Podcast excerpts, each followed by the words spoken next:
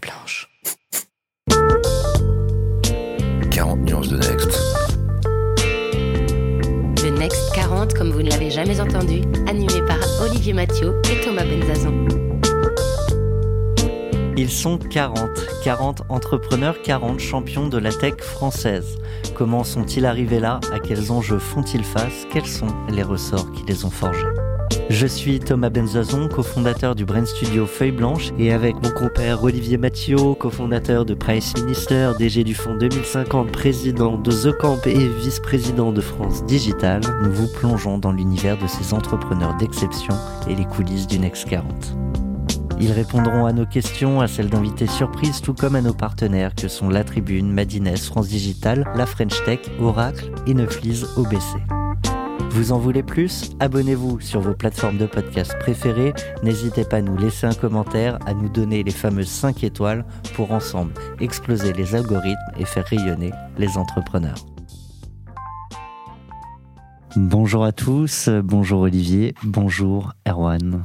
Bonjour Thomas, bonjour Olivier. Salut Erwan et Thomas. On va découvrir euh, aujourd'hui comment euh, deux frères ont conquis euh, le monde du cyber. Je crois même qu'on va parler de secrets d'État, pas que, mais en tout cas d'un très beau parcours entrepreneurial. Et pour vous parler d'Erwan Kérodi, notre invité, la main est à Olivier.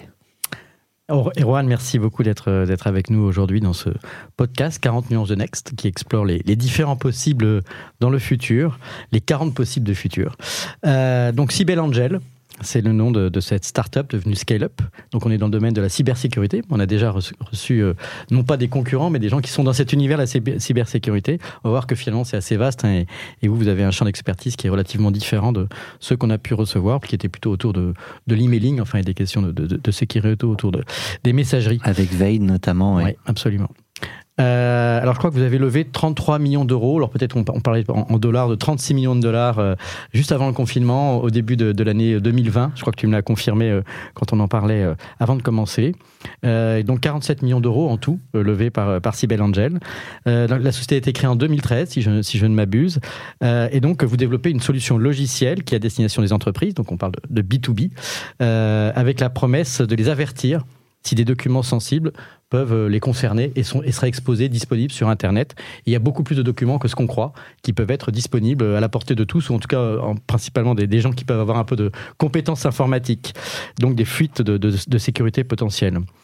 Et euh, très souvent, c'est la négligence, on en parlera, et donc c'est largement sous-estimé par, par les grands groupes. Vous avez un, vous, vous avez un modèle d'abonnement, hein, je crois, donc c'est relativement cher hein, de, profiter des, services de, de Cybelle Alors, je, moi, j'avais vu de, de, 40 000 à 500 000 euros euh, l'abonnement par an. Ça a augmenté même. Ça a augmenté, la, la, fourchette droite, ça, ça a augmenté. C'est l'inflation, mon bon monsieur. Ça a non, lui payé. Non, bien sûr. Non, mais, les, non, mais... les, ce qu'on ramène euh, vaut cher aussi. Bien sûr, non, non, mais je, je, ne, je, ne, je parlais du prix, mais pas de la valeur. La valeur est excellente et on va en parler. Euh, je crois que beaucoup, beaucoup, beaucoup, des, prix. beaucoup des grands groupes français, notamment du, du CAC 40, sont clients.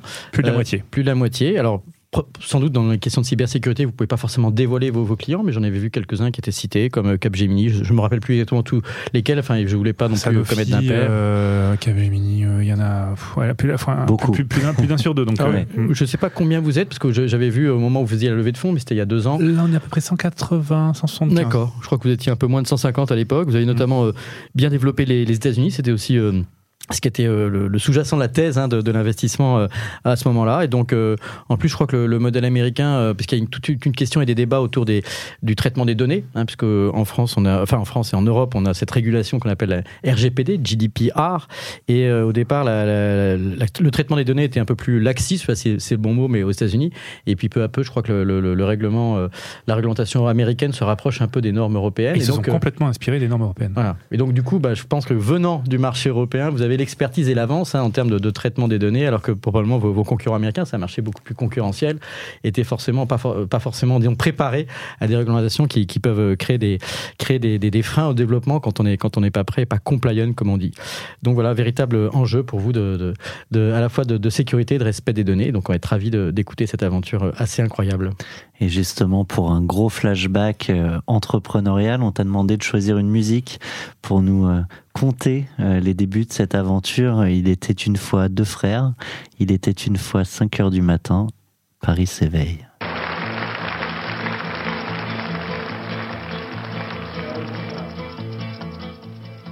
Je suis le dauphin de la place Dauphine et la place Blanche à mauvaise mine. Les camions sont pleins de lait, les balayeurs sont pleins de balais. Il est 5 heures, Paris. Et là, on se dit encore un entrepreneur parisien, Onex 40, euh, on en a marre, on peut euh, créer de partout, en province et au-delà. Et en fait, justement, L'histoire n'a rien à voir avec euh, le parisiano-parisianisme. J'ai monté Cybelle Angel de façon complètement euh, euh, délocalisée. J'étais en Inde à cette époque-là. J'étais à Mumbai. Ça faisait trois ans que j'habitais à Mumbai. Euh, J'ai monté Cybelle Angel avec mon frère. Euh, qui lui était euh, chercheur en intelligence artificielle à l'université d'Helsinki en Finlande et le, troisième larron était euh, chercheur en cryptographie à Berkeley donc vers San Francisco et effectivement, quand on allait faire nos premières, on s'est dit, on va quand même monter une société. Il faut monter une société là où on a nos bases, là où on a nos réflexes, là où c'est déjà dur de monter une société, donc on va peut-être pas se mettre toutes les, problématiques du, en même temps. Donc on dit, on va faire euh, notre base, la France, la France, Paris. Et, euh, en fait, quand tu prends l'avion euh, Mumbai-Paris ou Helsinki-Paris, tu te retrouves à 5 heures du matin, la tête enfarinée à Paris, et tu te dis, bah allez. On va, on va essayer de conquérir le monde de la cybersécurité. Donc, il y a 5 heures Paris, voilà. Le point de départ, c'était de se dire on, on- on va révolutionner ce monde où ça s'est forgé au fil de l'eau, au fil des problématiques peut-être des clients et des capacités de l'équipe.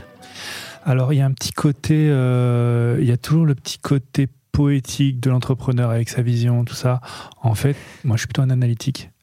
Et un, j'ai une, j'ai une- j'ai une- Pas de poésie. Pas de j'ai- storytelling. j'ai- Des faits. C'est un, un- ben, peut-être un conseil que je pourrais donner pour les entrepreneurs, c'est euh, de la même manière que quand j'ai choisi mon, premier job, c'était dans la finance, euh, c'était choisi ce secteur-là. Quand j'ai décidé de monter une, société, j'ai regardé, il y a des bons produits, euh, il y a des bonnes équipes, il y a un bon marché. En fait, qu'est-ce qui est le plus important entre l'équipe, le marché et le produit? Et ben en fait, pour moi, c'est le marché. Parce que tu peux être bon dans un marché tout pourri, et ben en vrai, tu seras toujours que moyen globalement. Euh, donc pour moi, c'est super important, effectivement, de faire une analyse un peu stratégique sur quel va être le problème pour les 10, 15, 20 prochaines années dans le monde. Et ensuite, tu regardes effectivement les solutions qui existent euh, et là où tu pourras apporter ta pierre à l'édifice. Euh, je trouve ça très... euh, Donc quand tu parles du marché, tu parles de la taille du marché, du coup, de sa profondeur, de... de globalement de, de, de, de, de la, la cybersécurité pour moi était le problème qui allait être un problème sur les 15-20 prochaines années pour n'importe qui du très grand groupe à la Michu avec un niveau d'armement euh, académique, intellectuel et connaissances euh, très faible parce que c'est un marché qui débutait en, quand j'étais en, 2000, euh, 2013 et, du coup ben, on s'est dit que comme c'est un marché qui, va être un problème pour tout le monde que le niveau de maturité est relativement faible et on l'a vu dans les sociétés en fait des conseils et d'ailleurs on le voit tout au quotidien hein, les hackers ils ont, bien compris ça ben il a fallu s'éduquer parce que nous on venait enfin moi je venais de la finance mon frère était intelligent un chercheur et, de, et donc on s'est fait les confs de hackers et donc euh, je m'habillais en suite à capuche et j'allais à Las Vegas en plein, plein mois d'août là où il fait 50 degrés là où il y a Defcon Avec un masque d'Anonymous. avec pas un masque d'Anonymous, mais, mais par exemple, à, Defcon, si vous voulez une histoire rigolote, euh, il y a tous les hackers de la planète qui se retrouvent, et les bons comme les méchants.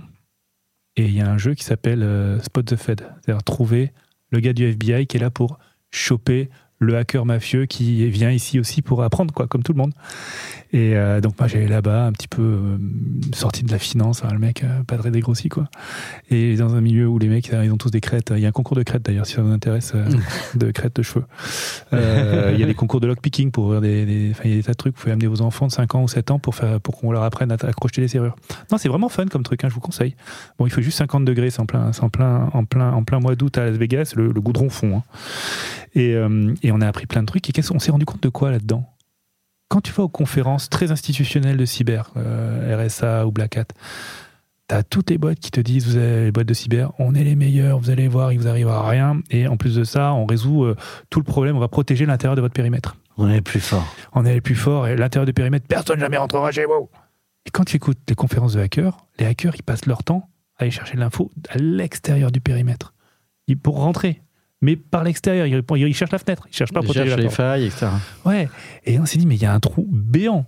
C'est-à-dire que euh, entre ce que propose l'industrie pour protéger les entreprises et ce que, comment les hackers font pour trouver les trous, les failles, il y a un trou béant. Donc, ben, on y va.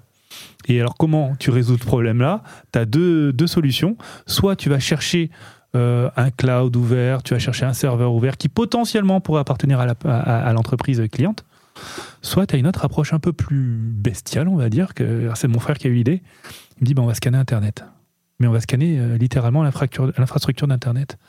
Et on a, on, a, on a été capable de créer un scanner qui scanne toute l'infrastructure d'Internet Ça, tous ça les veut jours dire 24 quoi heures. pour euh, des béotiens Par, par- par rapport à ce que fait un Google, euh, un crawler de Google, quelle, quelle est la différence? Google, lui, va scanner des pages web qui sont hébergées sur des serveurs. Un serveur peut héberger des dizaines, des centaines, des millions de pages web. Nous, on va scanner le serveur. On va- on va- pas essayer de chercher comme Google la page web, on va essayer de chercher le serveur. Donc en fait, on va trouver tous les serveurs ouverts sur la planète, les clouds, même les serveurs. euh, et, euh, et on en trouve des, millions. Par construction, en fait, un serveur a une adresse qu'on appelle une adresse IP. Il y en a par construction 4,3 milliards euh, de puissance 22 euh, dans le monde. Et, euh, on, scanne tous ces serveurs-là en 24 heures. Et on recommence, et on recommence. Donc n'importe Et donc, Quoi quand vous les scannez, vous, vous analysez quoi leur, leur répertorié, enfin tout, tout ce qui est euh, Parce qu'il y a des fichiers les- qui ressortent, ouais. Voilà, est-ce que, de quoi est-ce qu'il existe déjà? Est-ce qu'il répond? Est-ce que la- l'adresse répond? Alors les, le- les adresses IP c'est un, un des trucs. Maintenant on a fait euh, d'autres d'autres périmètres. Il y a les noms de domaine, il y a les DNS, les requêtes DNS, enfin, des tas de trucs un peu marrants qui te permettent de trouver des trucs beaucoup plus pointus d'ailleurs maintenant. Mais euh, effectivement, on va voir si le serveur existe, s'il y a un serveur qui est ouvert et euh, si oui, euh, de quoi il est constitué. De toute façon, quand tu commandes, un- quand tu demandes à un serveur euh, qui il est, il te répond. Euh, voilà, et, euh, et donc comme ça, on arrive à savoir. C'est t'as, un serveur, t'as un serveur poliment. Alors, mais même mieux que ça, maintenant, euh, si tu achètes un, un, un- un cloud Amazon, par défaut, il est ouvert. Alors ça, tu le sais pas forcément, parce qu'il Non. faut aller chercher dans les détails. Mais quand tu achètes un AWS Bucket, par défaut, il n'y a pas de login, pas de password. Donc, tout ce que tu vas mettre dessus sera ouvert à tout vent. Euh, bah, c'est le genre quand, de quand tu achètes l'espace, on te fournit pas euh, la clé euh, automatiquement Elle est, four- elle est fournie, mais dans les options parce que la sécurité rajoute une complexité en termes du, du, du UI, donc euh, d'expérience, euh, du X, d'expérience utilisateur. Et donc, il faut aller voir, dans, il faut passer un peu de temps pour regarder, cocher les bonnes cases et mettre un mot de passe. Et par défaut, ils sont ouverts. Mais ça, et donc, du coup, Dieu, tu veux dire, attends, pas à moi. Ça arrive à des, à des providers téléphoniques à travers le monde. hein. On a trouvé la base de données du plus gros provider téléphonique chinois euh, comme ça. D'accord. Eh ben, tu, euh, tu, tu parlais des concurrents en disant j'étais à cette conférence, tout le monde fait les gros bras. Et, euh, et juste avant qu'on on démarre cet échange, je te disais, je, je, je projetais pas en découvrant le nom de la marque ce que vous faisiez. Ça, vous auriez pu vous appeler Cyber Angels. euh, et c'est Cyber Angels. Donc je te demandais pourquoi? Est-ce que c'est une faute de frappe pour pas se faire hacker peut-être? Et en fait, c'est pas tout à fait ça. Non. Kybélé, Cybèle, donc c'est la gardienne des clés et du savoir dans la mythologie grecque. Et en fait, c'est ce qu'on fait. C'est-à-dire qu'on projette on, pro- on protège les clés et le savoir des grands groupes à travers la planète. Et euh, Angel, parce que on a été assez surpris en arrivant de voir tous ces gens qui se, toutes ces entreprises qui se présentaient comme tu me payes et il t'arrivera jamais rien, tu vas voir. Je suis Rambo, je suis macho. Et alors nous, on était, on était nouveaux dans ce milieu-là, on a appris, et donc on s'est bien rendu compte qu'en fait, si des hackers ont du temps et de l'argent, ils t'auront. À partir du moment où ils arrivent à avoir le... Je pourrais raconter l'histoire du, du directeur de la CIA qui a réussi à se faire avoir. Donc même si On le- aime bien les histoires avec Ouais. Olivier. Même si le J'ai plein de questions du coup, mais je- même si le directeur de la CIA se fait, euh, se fait, euh, se- arrive à se faire avoir, tu peux te dire que n'importe qui peut se faire avoir. Donc, à un moment, ayons un peu d'hum- d'humilité et on, on a, on voulait pas se présenter comme un bouclier infranchissable. On est un petit ange gardien. On aide les entreprises à mieux vivre plus longtemps dans, des- dans un cadre euh, plus respectueux de leur vie privée. Et c'est leur vie privée, ça leur appartient. Mais par contre, Et- si quelqu'un veut effectivement attaquer n'importe qui, n'importe quand, s'ils ont du temps et de l'argent, ils y arriveront. Mais donc, du coup, on a mis cette petite nuance. J'ai, euh, tu parlais de ces grands acteurs euh, de l'industrie qui parfois se, se font hacker. À ce propos, on a une question d'un de nos partenaires, euh, Laurent Garec, que je te propose d'écouter. Et j'espère euh, que tu auras une réponse pour lui. On l'écoute. Vous avez un message. Bonjour Erwan. Vous qui vous définissez comme le shérif de l'Internet, quels conseils pourriez-vous donner à une entreprise et plus particulièrement à une banque pour se prémunir des attaques cyber? Et quelle est aujourd'hui la clé pour y échapper? Merci. Alors je rappelle que Laurent Garès est le, le patron de 9 lits EBC pour, pour la France. Euh, Neuflis OBC, donc, qui fait de la, la banque privée. Donc, en Oui, fait, ils ont des. fait. Ils Ils ont essaient d'avoir des conseils un peu gratuits, donc fais attention à ce que ils tu ont, des, ils ont des choses importantes à protéger. euh, Le Et on l'a compris, clients. Erwan coûte cher. les clients, euh, tu vois, la, la- la propriété intellectuelle, et la base de données clients, euh, s'ils se font, par exemple, voler de l'information, une banque, ils vont se faire casser tout ce qui est, euh, enfin, ils vont des breaches rég- réglementaires euh, bancaires. Enfin, ça peut leur coûter très cher. S'ils sont cotés, ça leur coûte encore plus cher. S'il y a des emails et des mots de passe, ça va leur coûter euh, un breach GDPR. Donc, euh, euh, en français, on dit euh, Euh, RGPD. ouais. Euh, ça peut te coûter euh, 5 à 6% de ton revenu mondial. Euh, donc, je comprends que La question soit posée. la question soit posée. Et donc, euh, la, la- la réponse, ça dépend, de ta taille, ça dépend de la taille de votre entreprise. Si vous êtes une petite société, je sais qu'il y a pas mal d'entrepreneurs qui nous écoutent, euh, conseil à deux balles, euh, mettez du two-factor authentication, euh, euh, des systèmes comme ça, ça, ça, ça augmente très très vite la complexité euh, euh, pour, ce, pour un hacker euh, de, de- de pénétrer vos, vos- vos serveurs. Two-factor authentication, euh, de- ah, deux deux, facteurs, d'authentification, c'est plus clair. Deux portes d'entrée, si tu veux. Voilà, c'est ça. Alors, De vous- successifs. ça coûte euh, rien, mais par contre, ça, ça augmente de loin votre maturité. Bon, il y a plein de petits, de petits, de petits trucs comme ça. Si vous avez des questions, n'hésitez pas. à Mais est-ce que tu veux. Mais- quand- Oh, pardon, alors je te laisse finir. Mais pour les grands groupes, en revanche, plus un grand groupe, plus un, un- par, par construction, n'importe quelle société va perdre de la donnée par construction. Parce que vous allez Parce qu'elle grandit, parce qu'elle- va grandir, parce que tu connais pas tes, tes prestataires, tu connais pas tes employés, tous, ton employé va ramener du travail à la maison.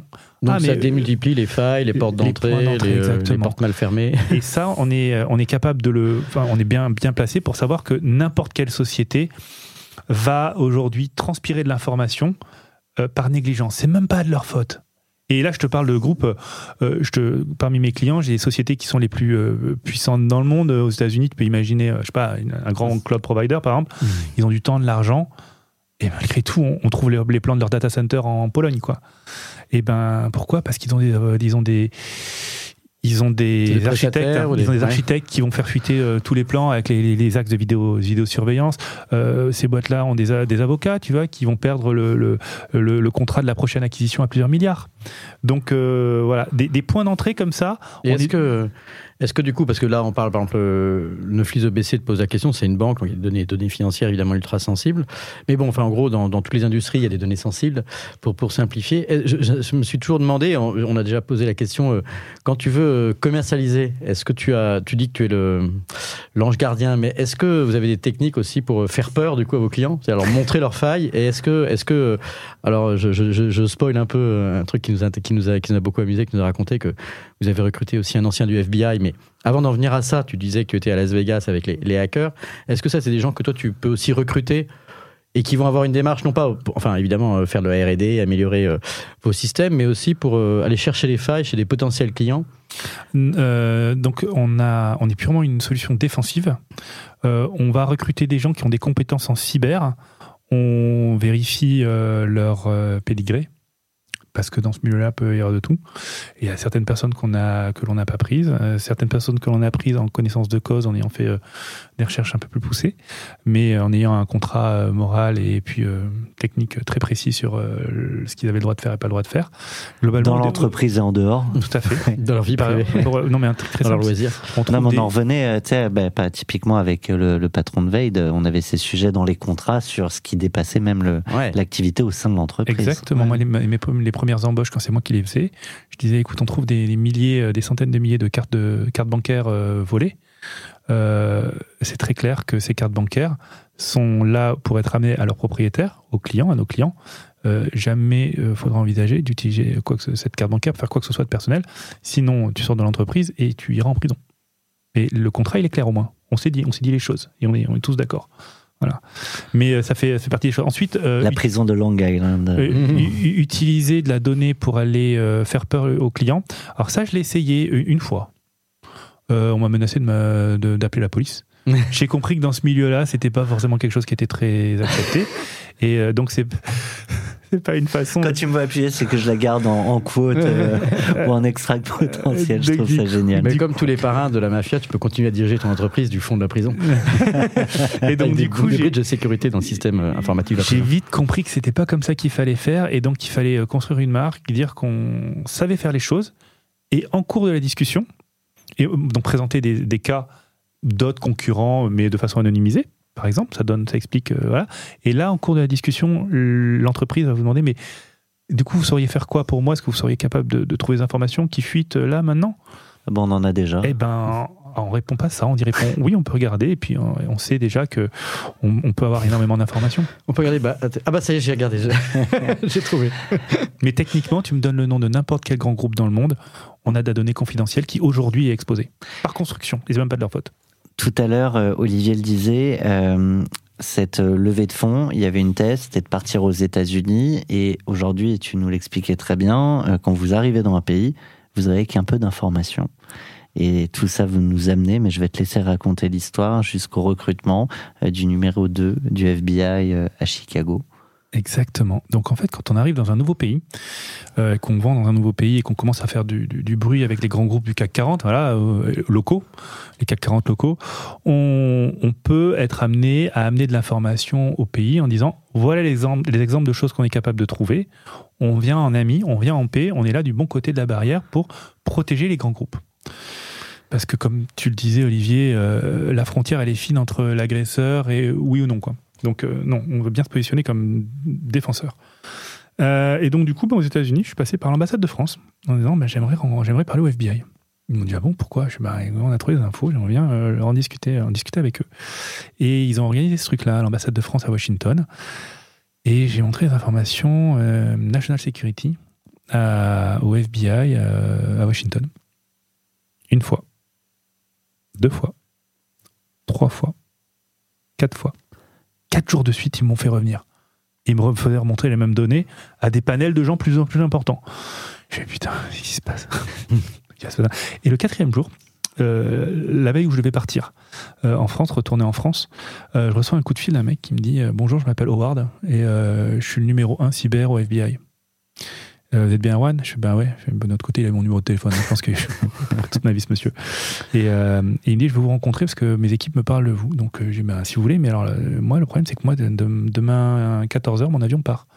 Il me dit Non, mais il faut que je vous vois. Euh, Donc, ben, écoutez, on se voit demain matin, euh, 8h. Je vous savez que c'est férié? Il fait, ouais, c'est bon, demain matin, 8h, ok. Euh, Donc il me dit, vous pouvez pas venir chez moi parce que au FBI, vous ça va être compliqué, les accréditations et tout. On se voit à l'ambassade. Le plus compliqué a été de faire ouvrir l'ambassade un, jour férié à 8h du matin. Et au final, ils ont accepté. On s'est rencontrés. Il m'a dit, mais écoutez les gars, euh, j'entends beaucoup parler de vous. Les infos que vous montez sont dingues. Et on n'a pas ces capacités aux États-Unis. C'était quoi euh, C'était secret défense euh, C'était des informations euh, sur. donc, on était en 2017 là, et c'était des informations. 18, ouais.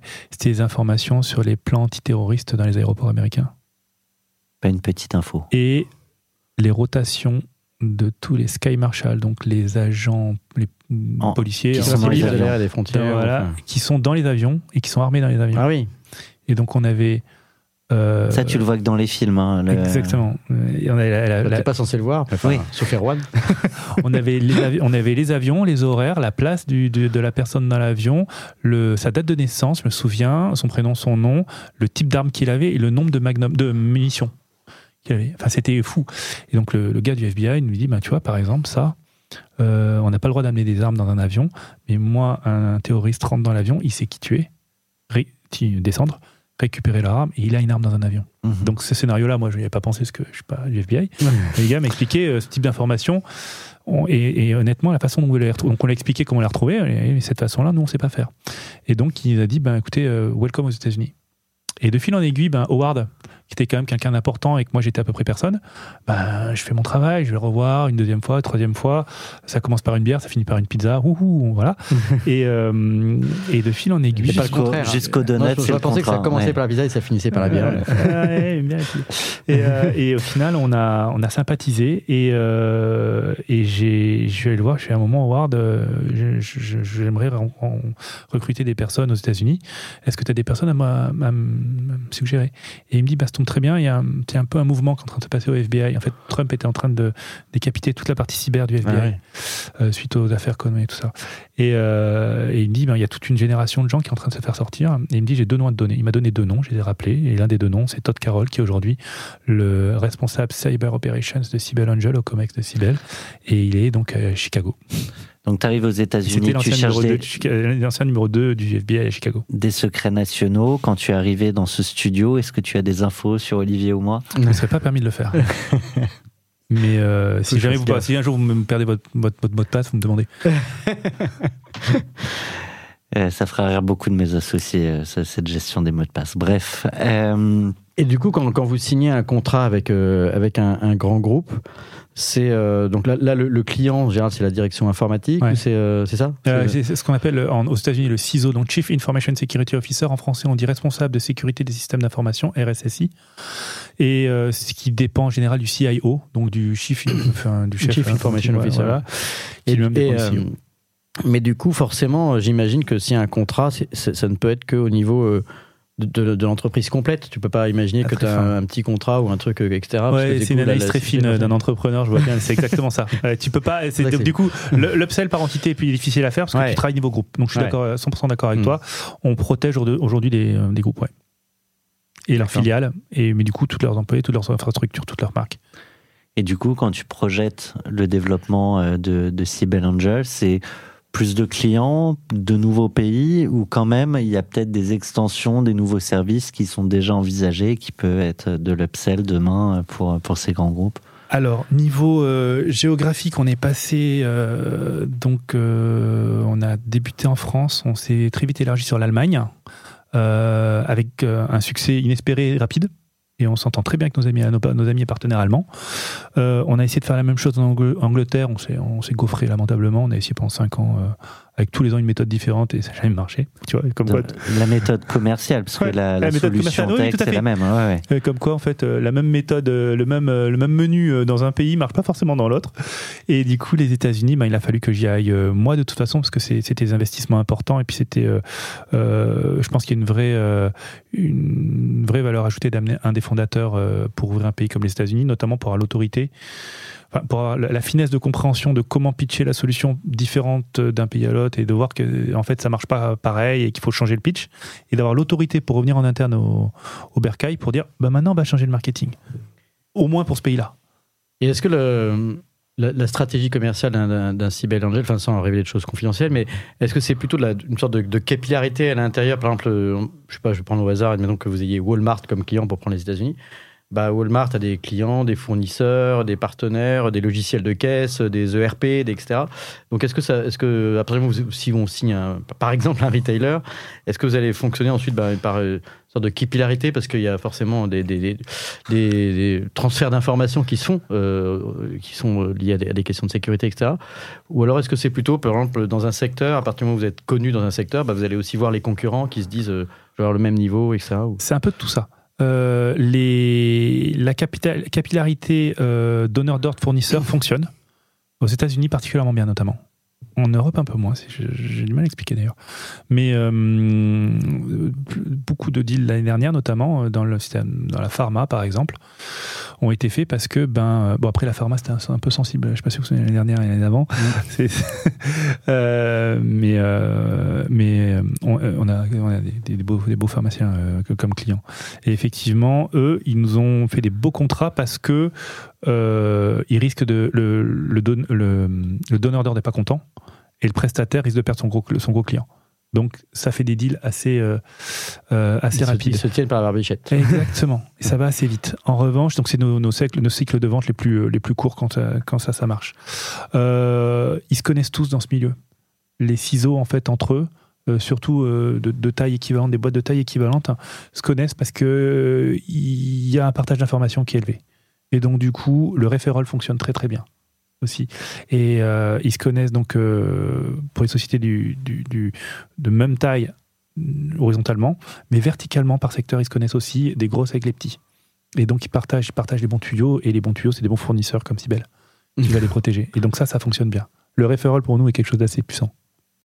Parfait.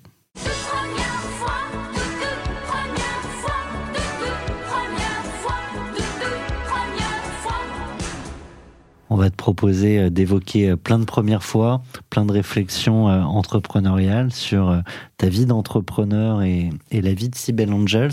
Premier apprentissage important. J'en ai- c'était- Parce que des claques, en fait, on en prend tout le temps. Les apprentissages, on C'était, fait, on fait qu'apprendre. C'était au CE1. On fait qu'apprendre. Non, mais en vrai, en fait, euh, enfin, je viens de la finance. Ouais, ça, ça, c'est un, c'est un vrai apprentissage, ça. Je viens de la finance. J'en avais marre d'avoir des idées pour moi-même, euh, des idées pour mon boss, des idées pour mon entreprise, et j'ai l'impression qu'elles étaient assez mal utilisées. Et je me suis dit, ben, tu sais quoi, je vais monter une boîte dans un secteur qui a rien à voir, et je vais y arriver en apprenant de toutes pièces. Et, euh, et je me suis mis à apprendre au sens primaire du terme, euh, à aller dans les conférences à, tra- à travers le monde pour apprendre des trucs. Et, et j'ai maintenant, euh, humblement, mais on a un peu une référence en cyber en Europe et maintenant aux États-Unis. Et je suis capable de parler avec des, patrons de cyber de grands groupes ou même du FBI ici, dans ce domaine-là, en partant de rien, sachant qu'il y a 9 ans, je ne sais pas ce qu'était la cyber en fait. Donc en vrai, euh, quand on me dit euh, ouais mais je sais pas le faire, euh, pff, tu sais quoi, aujourd'hui tout est disponible sur internet, euh, tout est disponible dans des conférences. Penchons-nous sur le sujet, on va apprendre. Voilà. La première fois que tu t'es fait hacker toi-même, il va me dire jamais. Eh ben, tu sais quoi? C'est une bonne question, je me suis jamais posé. Mais je me suis jamais fait choper des virus. Par contre, j'ai passé du temps à enlever des virus de, de- de- de l'ordinateur de mes parents. Et, et ben, je me suis jamais, Jamais fait. Alors, par contre. En tout cas, en le sachant. en- euh, oui, oui, tout à fait en sachant. Par contre, Sibel Angel et son propre client. Et on sait qu'effectivement, il y a des gens qui ont, euh, qui ont essayé et des choses comme ça. Mais euh, bon, on est, on est notre propre client, quoi. Et j'imagine que tu as déjà essayé d'hacker quelqu'un ou quelque chose. Ouais, c'était fait partie des apprentissages. En Ouais. fait, quand tu commences et que tu commences à, à- donc tu vas dans les conférences de hackers et tu vois comment ils font et tu te dis mais ça peut pas être aussi simple. Du coup, tu essayes de reproduire par toi-même. Et je me souviens que j'étais, euh, j'avais retenté un truc. Je sais, j'ai pas dit au FBI, mais euh, j'étais- Attention, scoop. Est-ce qu'il y a prescription Parce que je veux pas que tu finisses en prison. non, mais j'ai la de- vidéo en plus. Je vous 40 jure.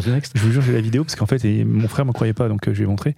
Moi, je l'ai enregistré le truc. On- J'ai accédé à toutes les, enfin, un grand nombre de, de radars automatiques sur, la- sur le bord de la route aux États-Unis qui flashent automatiquement les voitures et qui, et qui notamment euh, font une détection automatique du, de la plaque d'immatriculation, font de l'OCR sur Ah la oui, plaque d'immatriculation. Et en fait, tu as la vidéo, tu vois les voitures passer, et tu vois reconnaissance de la plaque, euh, voilà. Et je me suis dit, c'est pas possible, ça, c'est moi qui vais. ça, ouais, ça- Et tu y avait- pouvais décider de flasher des voitures Non. qui n'étaient pas en excès? Non, non, mais dans un autre truc que tu Parce pouvais. qu'ils flashent toutes les voitures, y compris celles qui sont En fait, pas en excès de tout- vitesse. Donc ils, tout, sont- tout est vu. ils peuvent revoir. Le- du coup, tu ils vois peuvent l'intérieur Ils peuvent re- reconstruire entièrement ton parcours avec qui tu étais, etc. Alors, tu vois le logiciel, comment il fonctionne, euh, et, effectivement, tout est filmé, tout est ossérisé, mais euh, il est, euh, le truc est relevé euh, à l'agent uniquement si euh, la vitesse a été dépassée. Voilà. Mais techniquement, tout est enregistré, oui. Et sinon, le deuxième truc, c'était euh, des systèmes de smart grid, ces systèmes de gestion de l'électricité dans des villes. Ah oui. Et tu te dis, mais c'est pas possible que les mecs arrivent à rentrer. Donc, du coup, j'ai regardé, effectivement, euh, tu, tu pouvais rentrer. Mais c'est sans, sans login, sans mot de passe, sans rien, en fait. hein, c'est ri- ridicule. hein. Et pareil pour les, les caméras, de, les carré- les caméras automatiques. Les mecs se sont dit, en fait, c'est tellement caché au fin fond d'Internet que jamais personne ne le trouvera. Et du coup, ben. euh, Sauf regardez, que- Si tu cherches, tu trouves. et si tu cherches, tu trouves, et tu vois qu'il y avait un système pour, euh, donc pour gérer l'électricité, et il y a un bouton on-off. Voilà, donc tu peux éteindre. Alors je me suis dit, je ne l'ai pas touché, mais je me dis, tu peux éteindre la ville, euh, l'électricité d'une ville, quoi. Ah ben alors ça, pour le- les économies d'énergie et le- la transition carbone, tu pourrais euh, éteindre toutes les vitrines et par exemple Times Square. C'est ce que je me suis dit la dernière fois à New York. Mais ils n'ont pas encore compris qu'il fallait être un peu sobre.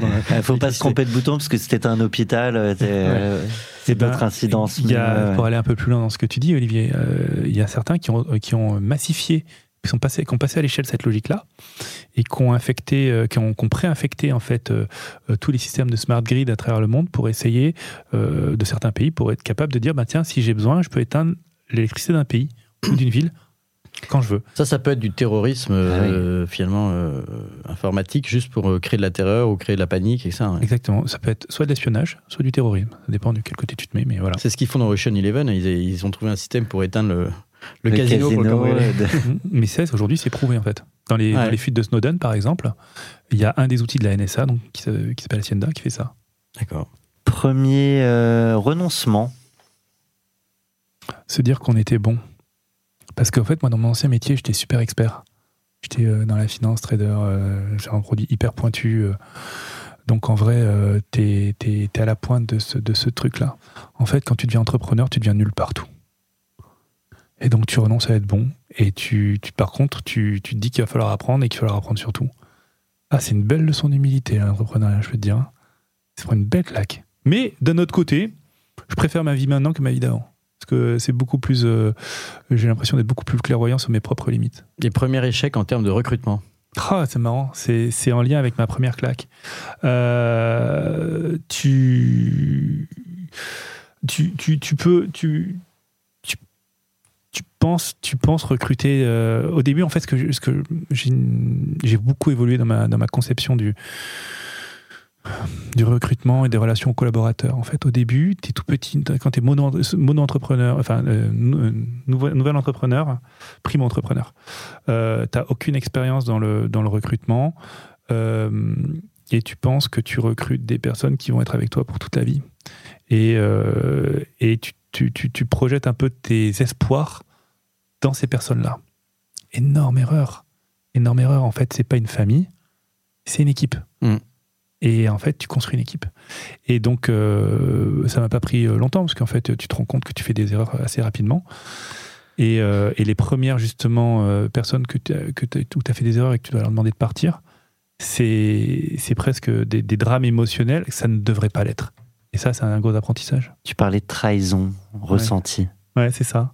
Sur la, la première personne qui, va, qui, qui, qui te, qui te quitte aussi, de, professionnellement. C'est vrai. Une personne qui est overperformant Ouais, j'ai ressenti ça, effectivement. Tu as une sentiment de trahison de te faire euh, quitter, effectivement, comme on dirait dans un couple ou dans, un- dans l'amitié, mais effectivement, c'est un, un problème affectif qui n'a pas lieu d'être, parce que ça doit être un, c'est un contrat économique. Enfin, bon, après, on c'est peut, pas on peut toi, se c'est faire pas des toi, amis, c'est moi. évidemment, mais C'est exactement ça. ça. Donc la première euh, personne que j'avais qui était une overperformer, euh, ravi de bosser avec elle, cette personne, qui est une, une- une jeune demoiselle d'ailleurs toujours très brillante, et euh, on avait mis plein d'espoir en elle, on, a, on l'avait formée, surformée, on avait investi énormément en elle.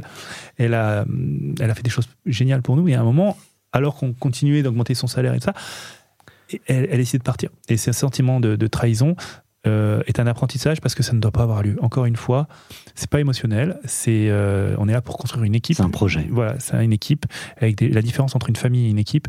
Ta famille, tu la choisis pas euh, pour le bon, pour le meilleur ou pour le pire. Une équipe, c'est l'objectif, c'est d'avoir une direction, qu'on aille tous dans la même direction. Et s'il y a des gens qui ralentissent l'équipe, eh ben, faut qu'on se le dise en âme et conscience que peut-être on doit la changer. On, on reviendra dans la seconde partie, je pense plutôt si Olivier est d'accord, mais sur euh, le fait que vous soyez deux frangins, euh, co- cofondateurs de cette boîte. Euh, Peut-être un dernier premier machin, euh, premier gros doute, premier gros doute entrepreneurial. Est-ce qu'on, est-ce qu'il y a un moment où vous êtes dit, en fait, euh, là, on va peut-être dans le mur à un mois, deux mois, trois mois? Parce qu'aujourd'hui, on voit les réussites, on voit le Next 40, les levées de fonds, les valos, etc. Alors, sur l'aspect financier, nous, on a toujours été très précautionneux. Donc, on a eu énormément de renouées tout le temps. On nous l'a reproché souvent. euh, en disant vous avez trop de cash en banque parce qu'à un moment il faut accélérer les gars, il faut aller encore plus vite. Du cash que vous avez en banque, c'est peut-être du cash que vous n'avez pas cramé pour grossir encore poussé plus. par les investisseurs ou Ouais, poussé par ouais. les investisseurs. Bon, maintenant, on change un peu de discours. Et, et- et nous, avec mon frère, on a toujours été hyper euh, précautionneux, quoi. Donc euh, voilà. Euh, mais euh, Vous êtes auvergnat? euh, non, non, non, non, bah non, on est, on est niçois. Très bien. On, on par- Toi aussi. Comment T'étais, euh, Non, ça- non. non, c'est Aix, ton, le camp. Ah oui, moi, je suis... oui, The Camp, c'est Aix. Ouais, Ouais, ça. absolument. Euh, la, non, la question, c'était est-ce qu'à un moment, vous êtes dit, là, on, on Ouais. est peut-être à deux, trois mois de... Alors le pivot notamment, le premier pivot, tu vois, quand tu construis une, une première logique, on est arrivé avec une première proposition de valeur euh, par rapport. En fait, on, on a scanné Internet, on a, on a trouvé une montagne d'informations et on a commencé à prendre un type d'information et à le ramener au, au client. En l'occurrence, c'était les cartes bancaires. On dit tiens, on va ramener aux banques. Et en fait, on se rend compte que ça a un intérêt, mais ils sont pas prêts à payer le montant qu'on pensait qu'ils étaient prêts à payer. Et euh, on s'est dit euh, mince, là, euh, en fait, on n'a pas le bon produit, donc on et on a dit il faut pivoter. Faut, faut, faut retourner voir dans la, dans- on retourne à la mine, on retourne la, dans la montagne d'informations. Qu'est-ce qui avoir encore plus de valeur? Et on a retrouvé les documents confidentiels. Et là, et là, mais entre les deux, en fait, tu te prends un gros doute en te disant, en fait, euh, en fait, j'ai monté un truc qui fonctionne pas. Mais non, en fait, si ça fonctionne, faut juste qu'il faut, il faut y adjoindre une autre valeur supplémentaire. Et là, ça marche. Justement, alors je sors des premières fois, mais dans cette montagne de data, euh, tout est automatisé pour être traité par des algos et, et j'imagine une, une intelligence artificielle où il y a beaucoup d'humains quand même pour... euh, que- Ah. Comment, dans, dans cette montagne de, de tout, tout, ouais, c'est ça. On est capable de, de s'en ressortir une image, de savoir que c'est les plans euh, C'est- C'est du, sur- euh, c'est surtout finalement, même plus largement, Ouais. je suis là que c'est une bonne question, c'est comment est-ce qu'on fait pour savoir que c'est que c'est quelque chose de sensible et qui a de la valeur. Ah bah c'est toute la force de Cybelle, hein, parce qu'en vrai, euh, en vrai, sinon t'es assis sur un. un- un- il retire la veste là, parce que ça devient, ça Non, devient non, chaud là, les non, On le questions. cuisine, on le cuisine. hein. Non, non, mais c'est bien, mais c'est un exercice FBI. C'est si t'es assis sur un tas d'informations. Couche-toi, Kérodi. Euh, si t'es assis sur un tas d'informations, mais t'arrives pas à en ressortir la- l'aiguille de la botte de foin, en fait, c'est pas, c'est pas une botte de foin, c'est un tas de purin que t'as. Et en fait, en vrai, toute la force, c'est de trouver euh, l'aiguille. Voilà. Et donc, euh, euh, la, la force de Cybelle, c'est d'avoir créé des algorithmes d'intelligence artificielle. Après, bon, je triche. hein. Mon frère, c'était un chercheur en intelligence artificielle. Donc, euh, Il y avait un petit peu de, de matière. ouais, ouais, c'est ça. Moi, je- dans le business, je comprenais la valeur qu'on pouvait amener aux clients. Qu'est-ce qu'il a fait comme étude pour il a fait Central et ensuite il a fait l'université d'Helsinki en reconnaissance de patterns vocaux, speak, speak, speak recognition, D'accord, dans le labo de speak, voix, speak d'accord. recognition au labo d'Helsinki. Et, euh, et donc en fait au début on a donc il a créé le, scanner. Et alors je vais vous, je vous révéler un secret. Le premier, la première façon de, gérer euh, cette, ces ces données, c'est tout simplement un fichier Excel. Donc j'étais ce truc-là tous les jours. Je me levais le matin, je l'ai encore, je l'ai gardé, ce qui était magique. Fichier Excel avec la donnée qui s'empilait durant la nuit. Et moi, je triais ligne à ligne en disant, oh ça, ça peut être intéressant. Ça, ça peut être intéressant. Et c'était quoi les datas qu'il y avait dedans? C'est euh, là on a euh, une info carte bancaire. Voilà, euh, c'est ça. Ou tiens, ça c'est un email d'un CEO de- d'une boîte du CAC 40, il y a un truc. Enfin voilà. c'est- Mais, mais bon, fallait trouver ça. euh, C'est moi qui me tapais la botte de foin, quoi. Et au bout d'un moment, en fait, au bout d'une semaine, Excel plante parce qu'en fait, au bout d'un certain nombre de lignes, Excel, ça, ça en casse plus. On l'a mis sur un fichier texte. C'est encore moins simple à gérer. Et en fait, de fil en aiguille, on a, on a bien vu que ça marchait pas. hein. Et donc Stéphane s'est mis à, à créer des algos pour euh, trier et filtrer ça automatiquement sur la base de ce que j'avais déjà filtré moi. Et en fait, c'est là toute la force. C'est la reproduction vraiment du- C'est ça, c'est la reproduction de l'être humain, de l'œil de l'être humain. Ensuite, les premières embauches qu'on a faites, c'était pas des développeurs informatiques, c'était des analystes qui faisaient ce filtrage.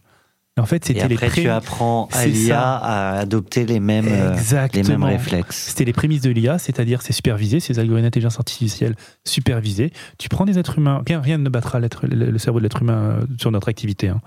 Et donc du coup, euh, l'être humain va filtrer de l'information.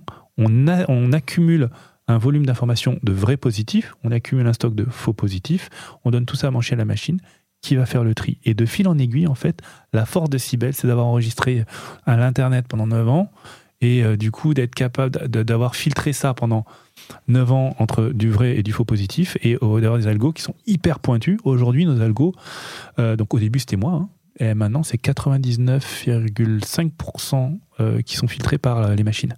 Il nous reste, et, et- et l'humain effectivement fait le last mile parce qu'il y a quand même des, des complexités qui sont quasiment... euh, L'être humain, il continue de. Pardon, c'est ma voix de. Mhm. L'être humain, il continue de regarder uniquement ce qui n'est pas détectable par la machine ou euh, il repasse également sur les faux positifs. Parce que c'est un vrai sujet, ça peut évoluer. Il est, Les- ah, ah, c'est une très bonne question. C'est double. hein. C'est une bonne question euh, simple et une réponse plus compliquée. Mais voilà. Euh, C'est souvent le cas. Ouais.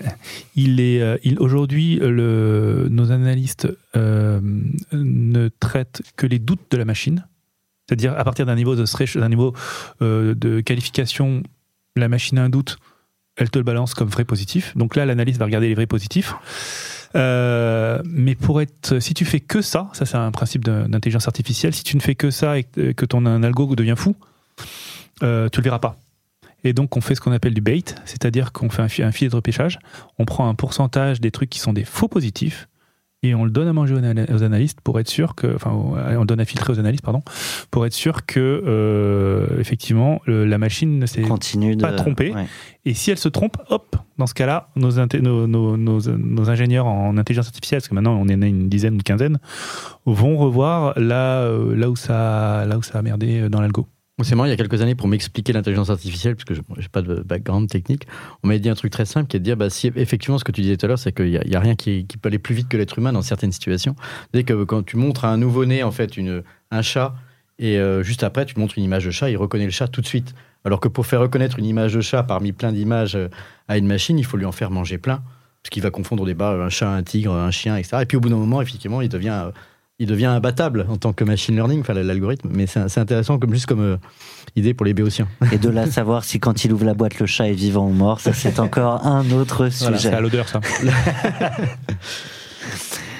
Euh, on fait prendre une nouvelle casquette à Erwan ou t'as encore quelques petites questions? Allez.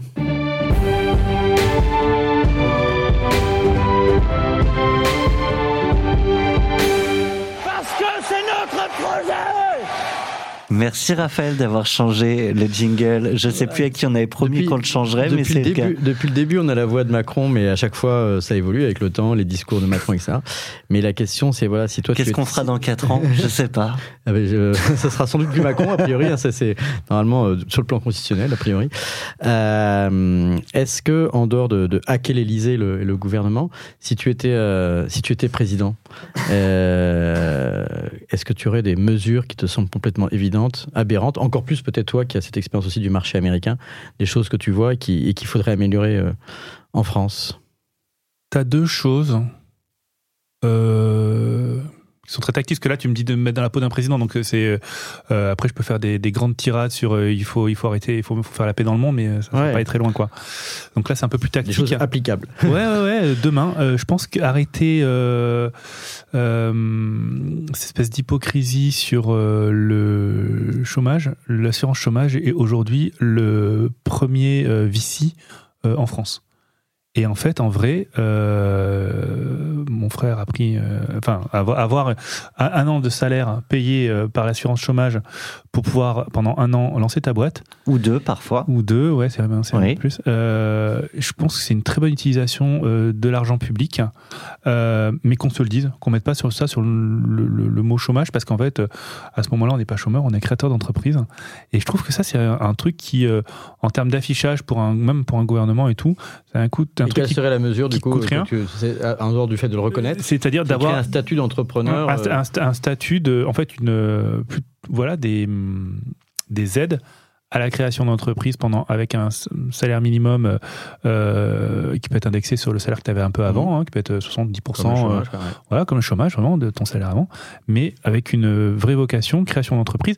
Mais du coup, euh, faut vraiment faire, euh, enfin, faut montrer pas de blanche, c'est-à-dire faut vraiment avoir euh, déposé des statuts. euh, euh. montrer qu'on a essayé de faire quelque chose et c'est quelque chose qui pour le coup est vachement plus mesurable presque d'une recherche d'emploi qu'une recherche d'emploi et euh, c'est très simple parce qu'au final ce qui va en rester c'est euh, ben, comme tout euh, funnel commercial hein, tu vas en avoir euh, euh, 10 15 20% qui vont peut-être arriver jusqu'au bout et faire une boîte qui vend qui va largement repayer leur salaire qui va créer des Et emplois créer des emplois. et ouais. qui vont donc du coup tous ces emplois vont payer des impôts qui vont largement euh, compenser cette mesure et qui vont embaucher des chômeurs non créateurs d'entreprise. Exactement. Et la deuxième truc qu'on pourrait faire assez, euh, là pour le coup c'est le choc des cultures avec les US. C'est que moi mes équipes américaines, euh, donc moi, la moitié de mon comité de direction c'est des femmes et c'est aussi la moitié de mon comité de direction c'est des Américains et Américaines. Et ce qu'ils ne comprennent pas, et que je ne suis pas capable de leur expliquer d'ailleurs, hein, même en l'expliquant, c'est comment quand on embauche quelqu'un, la personne ne va arriver que trois mois plus tard. Mais c'est- juste, euh, ils nous prennent pour des fous. Hein. Et, et de la même manière, quand on a décidé de se séparer de quelqu'un euh, collectivement, pourquoi on inflige à cette personne et la personne, enfin, le, le- ah, soi-disant de rester trois mois en période de, préavis et tout ça, alors que parfois on est tous d'accord d'arrêter les dégâts, quoi. Et ça, ça peut mettre une relation, une situation un peu bizarre dans l'entreprise et tout. Et, et ça, euh, quand on est aux États-Unis et qu'on voit en fait la flexibilité à, à laquelle avec laquelle ils sont capables d'embaucher, euh, ben c'est vrai que ça, ça, ça étonne un peu en France. Après, ça a peut-être passé pour le, le, le gros libéral, euh, voilà. Mais en tout cas, d'un point de vue culturel, on se rend compte que ça fonctionne aux États-Unis euh, assez bien et ça donne une, une flexibilité à l'embauche très forte. Et ben on passe de la France aux États-Unis.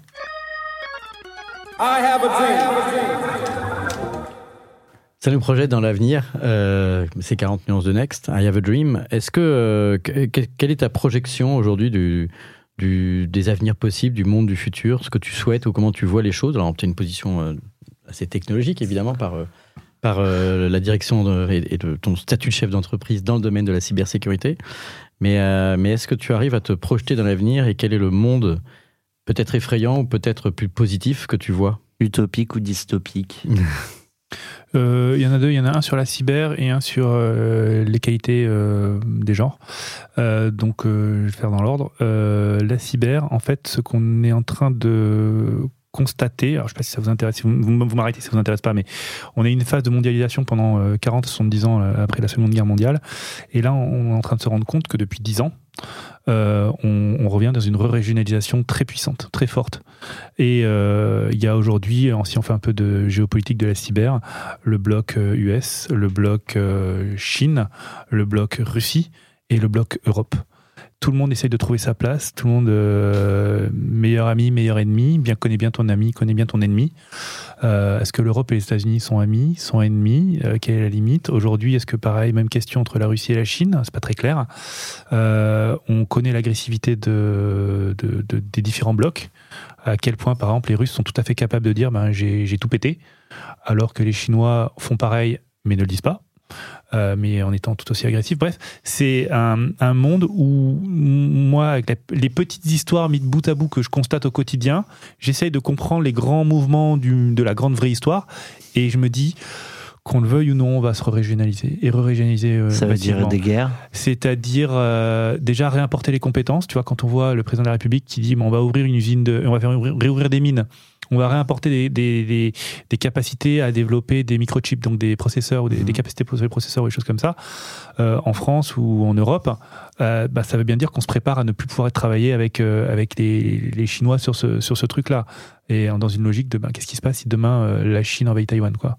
Je crois qu'il y a une double logique à cette localisation. Il y en a une, bah, des enseignements du Covid, évidemment, de, la souveraineté, bien de- sûr, ouais. la souveraineté, euh, finalement, euh, au sens euh, géostratégique, euh, de ne pas être dépendant euh, de matières premières, de savoir-faire, de composants électroniques, etc. Et puis après, il y a en plus la logique de, un peu de bilan carbone et de, et de, et de, et de relocalisation. Et d'emploi, bien ouais. sûr. et se dire que ben du coup peut-être qu'on va devoir payer plus cher pour avoir certains produits mais on paye en fait euh, la l'assurance qu'on sera fourni tout le temps même en cas de situation euh, tendue Et du coup, pour rester dans, dans ce que tu observes, euh, on est compétitif, en- on est fort on, en Europe? le président Macron veut tro- 25 licornes en 2025 maintenant c'est passé 30 je crois mais euh, voilà et dans la cyber il en voulait 3 en 2025 aujourd'hui vous avez rencontré Evadé Ouais. euh, vous rencontrez Avec Angel Georges Letizier, ouais. voilà et Jean Letizier on n'est pas nombreux donc en cyber aujourd'hui Il y a euh, un troisième potentiel là qui arrive. Il y en a deux, il y en a deux qui, euh, qui poussent au portillon, euh, qui sont euh, Tetris et Gatewatcher, euh, qui sont des boîtes euh, qui euh, grossissent bien et euh, on verra ce que ça va donner. Mais euh, potentiellement, on, en- on est entre aujourd'hui deux euh, du cas- d'une ex-sortie, potentiellement euh, quatre, mais on est relativement peu en fait. Donc, alors que c'est hyper stratégique. Euh, donc c'est euh, à ce jour, je dis- on essaye de, de, de, de, de- de- justement d'en discuter avec le gouvernement ça sur comment promouvoir l'écosystème et créer un écosystème un peu à la Silicon Valley dans la Mhm. cyber quoi. Euh, et en fait ça se crée pas en un temps, ça se crée pas en, en un claquement de doigts, ça ne se décrète pas non plus. Alors ça il y a eu le- toute l'histoire dans le passé avec les Dailymotion et les compagnies où en fait tu ne décrètes pas d'avoir un, un champion mondial. voilà. Et est-ce que, est-ce que dans, ton, dans ton marché à toi, c'est en, en partie lié aussi au, à l'accès au marché public ou c'est pas un problème? Parce qu'on on dit beaucoup que dans le domaine de la, enfin, de, de- de la sécurité, donc du coup euh, parfois lié à la défense, sécurité intérieure, défense extérieure, etc., le, le marché américain est plus dynamique parce que acheteur aussi des solutions de logiciels, et, et on dit beaucoup d'Israël évidemment, où la cybersécurité a été poussée par, euh, par euh, l'armée, la, situation, disons, de, de tension. euh, Moi, sur la France, j'ai fait mon deuil des marchés publics assez vite. En vrai, j'y suis pas arrivé. Ça marche pas. Il n'y a pas de réactivité. Je sais pas, C'est un problème de, de la source du problème. J'ai des idées, mais pas forcément les partager là. Euh, aux États-Unis, ils sont. Comme quoi, t'as pas complètement fait le deuil. Non, il y a des trucs qui peuvent rester dans un, dans, dans un secret des affaires. Euh, euh, et accessoirement, le- aux États-Unis, ils sont extrêmement euh, promoteurs de ce genre de choses. Donc il y a le, le SMB Act, euh, voilà, et où ils vont acheter Mm. du américain. Sur les, voilà. Moi, mon, un, de mes, un de mes concurrents euh, est passé de 50 millions de revenus à 100 millions de revenus parce qu'il a eu un, un deal de 50 millions avec, euh, avec le DoD, quoi, Department of Defense. Qu'est-ce que vient de faire le DoD en faisant ça? Il vient de se créer une licorne. Voilà. Euh, nous, on n'a pas cette arme-là en France. C'est pas grave. hein. On, on fait autrement. Mais on a, voilà, j'ai la France et l'Allemagne. Pour moi, mon, ma planche de salut, ça n'a pas été de me dire ah je peux pas travailler avec l'État français, mais je peux travailler avec euh, des, des sociétés allemandes qui sont un très gros tissu euh, économique, qui m'a permis d'avoir un premier marché euh, régional significatif. Je pense que si tu crées une boîte de cible, après c'est des, des stratégies, je veux pas donner Mhm. des leçons, hein. mais euh, dans mon domaine à moi, qui est un domaine où je trouve des informations sur toutes les boîtes de la planète, ça aurait été dommage de me dire je vais faire qu'une boîte qui va cibler la France et le système français parce que je me prive potentiellement de marchés beaucoup plus gros comme euh, les États-Unis. Donc euh, faire une boîte en cyber en se disant je vais vendre principalement à la France, euh, ben c'est un voilà, potentiel. euh, on laisse de côté une total addressable market qui pourrait être beaucoup Mm. plus grand. Et du coup, il y a des concurrents sur le, avec la même approche que, que la vôtre? Ah ben, c'est, euh, alors, euh, c'est effectivement il y a un, un autre, un autre bienfait d'aller se frotter aux Américains très vite, c'est que tu plus dans un, dans un bocal à poisson rouge, tu un, un bocal à, à requin avec des dents bien affûtées parce qu'ils ont beaucoup de cash.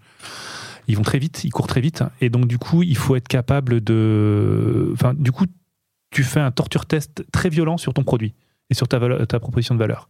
Parce que tu vois que les gros Américains avec beaucoup d'argent, eh ben, ils font les trucs différemment, ils se vendent mieux, même si le produit est même un peu pourri. Donc, tu apprends du marketing, tu apprends du produit, tu apprends un peu de tout, mais tu apprends. Et, c'est, rester que dans un, écosystème microcosme où tu te bacs avec des, seconds couteaux, euh, c'est, t'apprends moins vite. Et donc, pour répondre à ta question, oui, mais tous mes concurrents, euh, j'ai deux, trois concurrents qui sont tous américains. Pas d'Israéliens, parce que les Israéliens ont, un- pour en revenir à la question d'avant, ils sortent tous de l'armée hein, quand ils font, quand ils montent des boîtes en cyber. Mhm. Euh, ils montent tous leurs boîtes en, en Israël pour le marché israélien, mais très vite, il faut qu'ils aillent aux US, parce que c'est un marché microscopique Israël. Ouais. Voilà. Donc euh, ils vont, ils vont tout de suite aux États-Unis. Et du coup, comme on parlait des marchés publics, etc., euh, c'était les grands clients euh, potentiels américains peuvent privilégier une solution comme Cybelle Angels plutôt que les, les pendants américains. Alors moi, je bosse pas avec le public, même Ouais, aux ouais. États-Unis. En revanche, aux États-Unis, quand je suis arrivé, pour être honnête, euh, je, je savais pas si j'allais pas me retrouver face à un espèce de chauvinisme local ou un patriotisme local.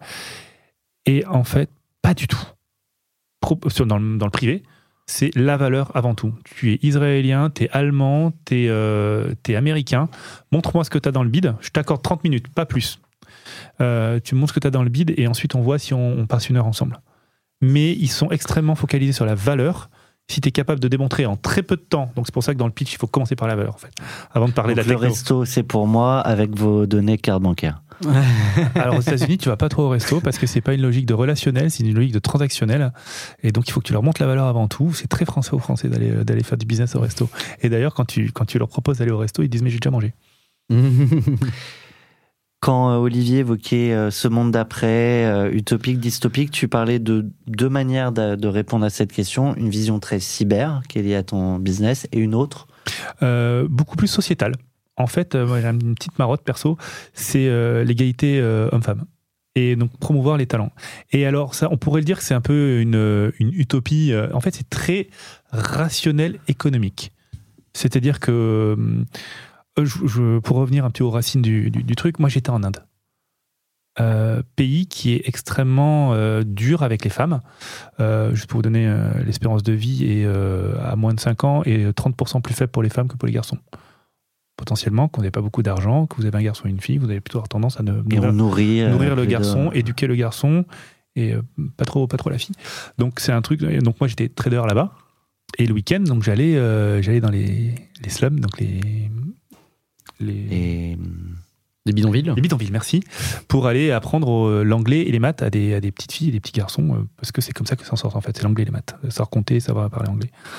Et euh, ça m'a vachement sensibilisé à cette, à cette inégalité homme-femme, en me disant c'est pas normal que des petites et dès filles... le départ, quoi. Dès le départ, voilà. Et, et, et en fait, quand tu prends un peu de recul, parce que j'étais un peu économiste hein, en tant que trader, tu te dis, les...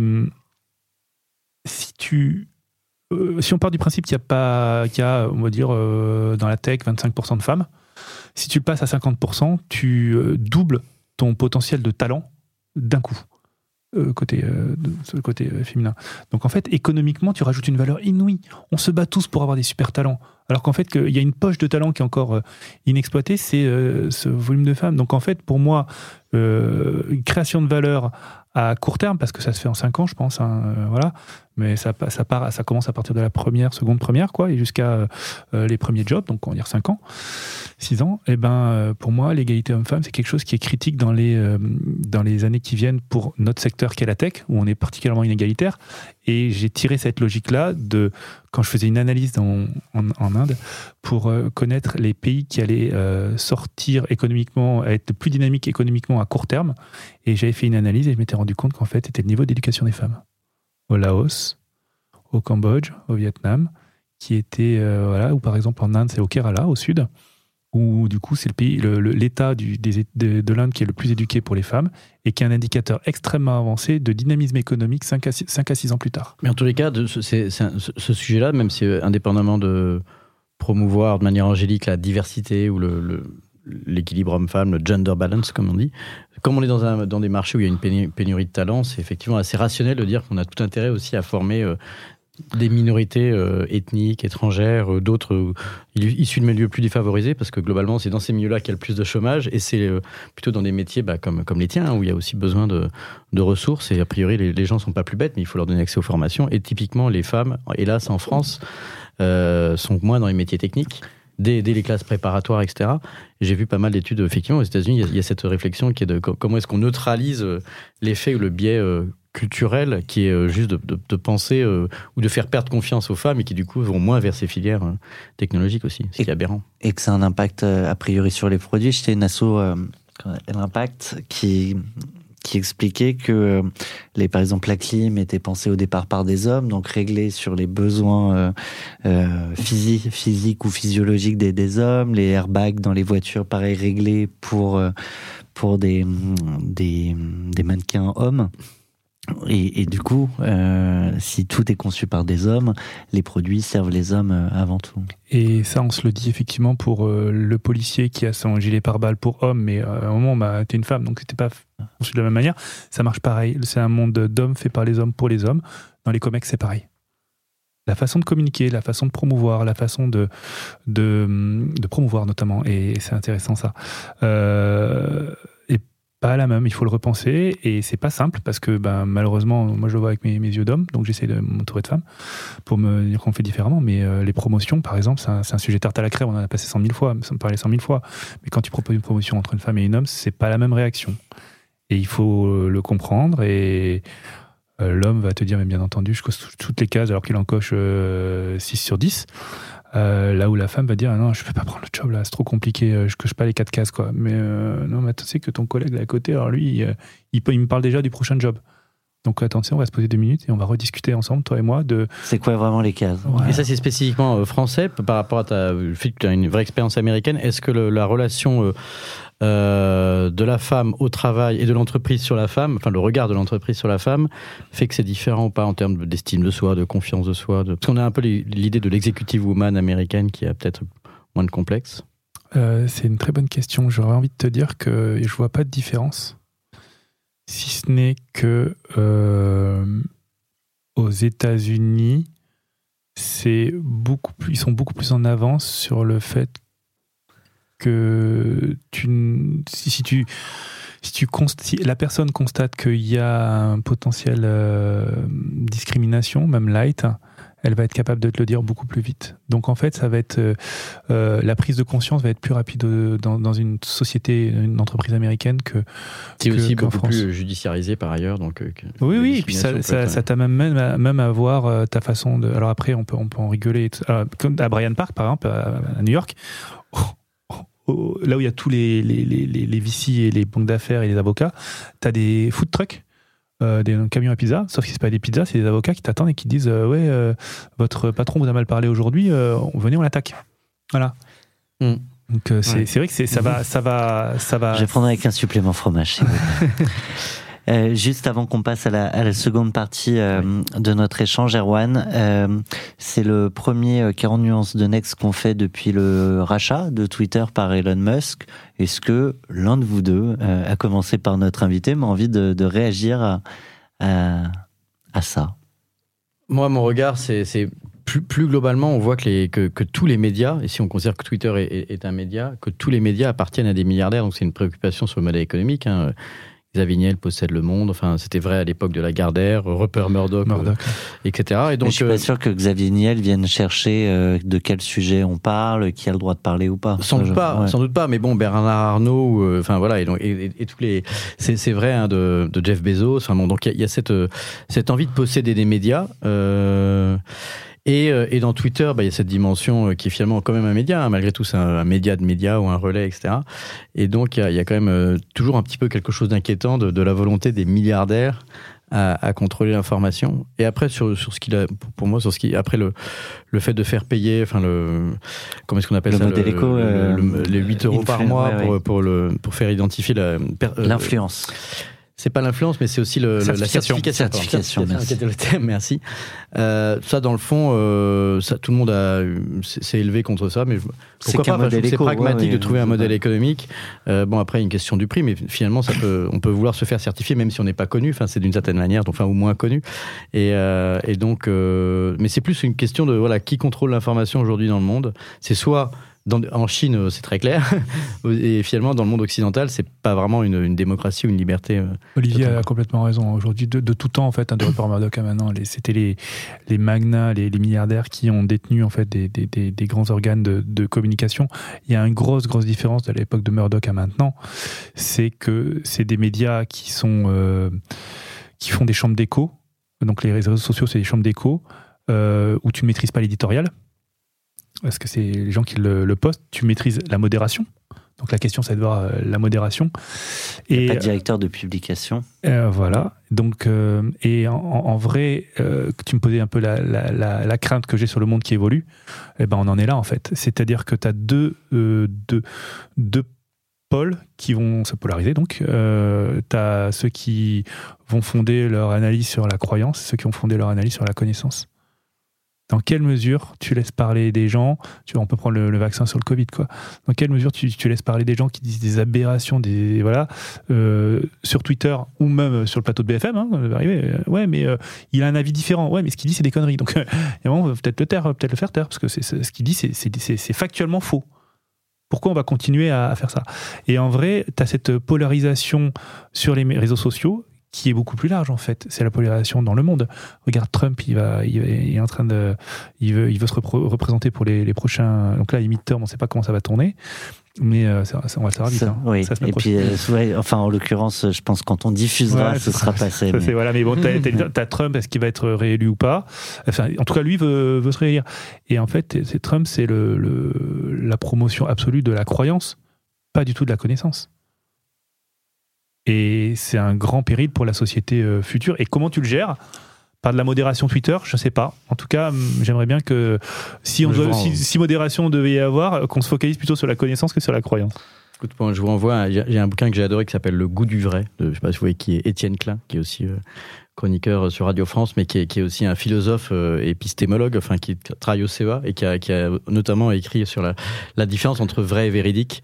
Par exemple, pour ou contre le vaccin, pour ou contre le nucléaire, et la capacité à faire passer une information, donc à travers les réseaux sociaux notamment, sur euh, les quelques critères qui font qu'on finit par y croire. Est-ce que c'est autoconfirmatoire? Quelle est la puissance qui le- l'exprime? Si c'est un homme politique, euh, Trump, avec une cravate et qui dit qu'il faut boire de l'eau de Javel, Et une blouse euh, blanche par exemple, ou pas, contre bien le sûr, Covid, ouais. voilà. Et la blouse blanche, effectivement, avec euh, le, le professeur Raoult. Hein, Aujourd'hui, j'habite à Marseille. Et de- alors là, tous les Marseillais disaient que les Parisiens étaient des gros cons de pas croire à Raoult. Et même encore maintenant, c'est compliqué de, le- de leur faire co- comprendre qu'ils disaient vraiment n'importe quoi par, euh, par, euh, voilà, pour plein de, plein de raisons. Et donc, cette question de la véracité, et puis du coup, de l'influence des algorithmes, parce que c'est comme dans le monde des algorithmes aussi, qui font qu'à un moment donné, ben, même si c'est pas des producteurs de contenu, c'est plus des robinets, les Twitter, etc., ben, L'ajustement fait qu'il y a quand même une coloration de, du, contenu qui, qui peut être plus ou moins chaud, plus ou moins froid, plus ou moins tiède à travers le robinet Twitter. Quoi. Eh bien, sans transition, je vous propose de conclure euh, cette première partie et de s'intéresser à l'homme derrière Cybelle Angels dans cette seconde partie. 40 nuances de Next. Le Next 40 comme vous ne l'avez jamais entendu, animé par Olivier Mathieu et Thomas Benzazon.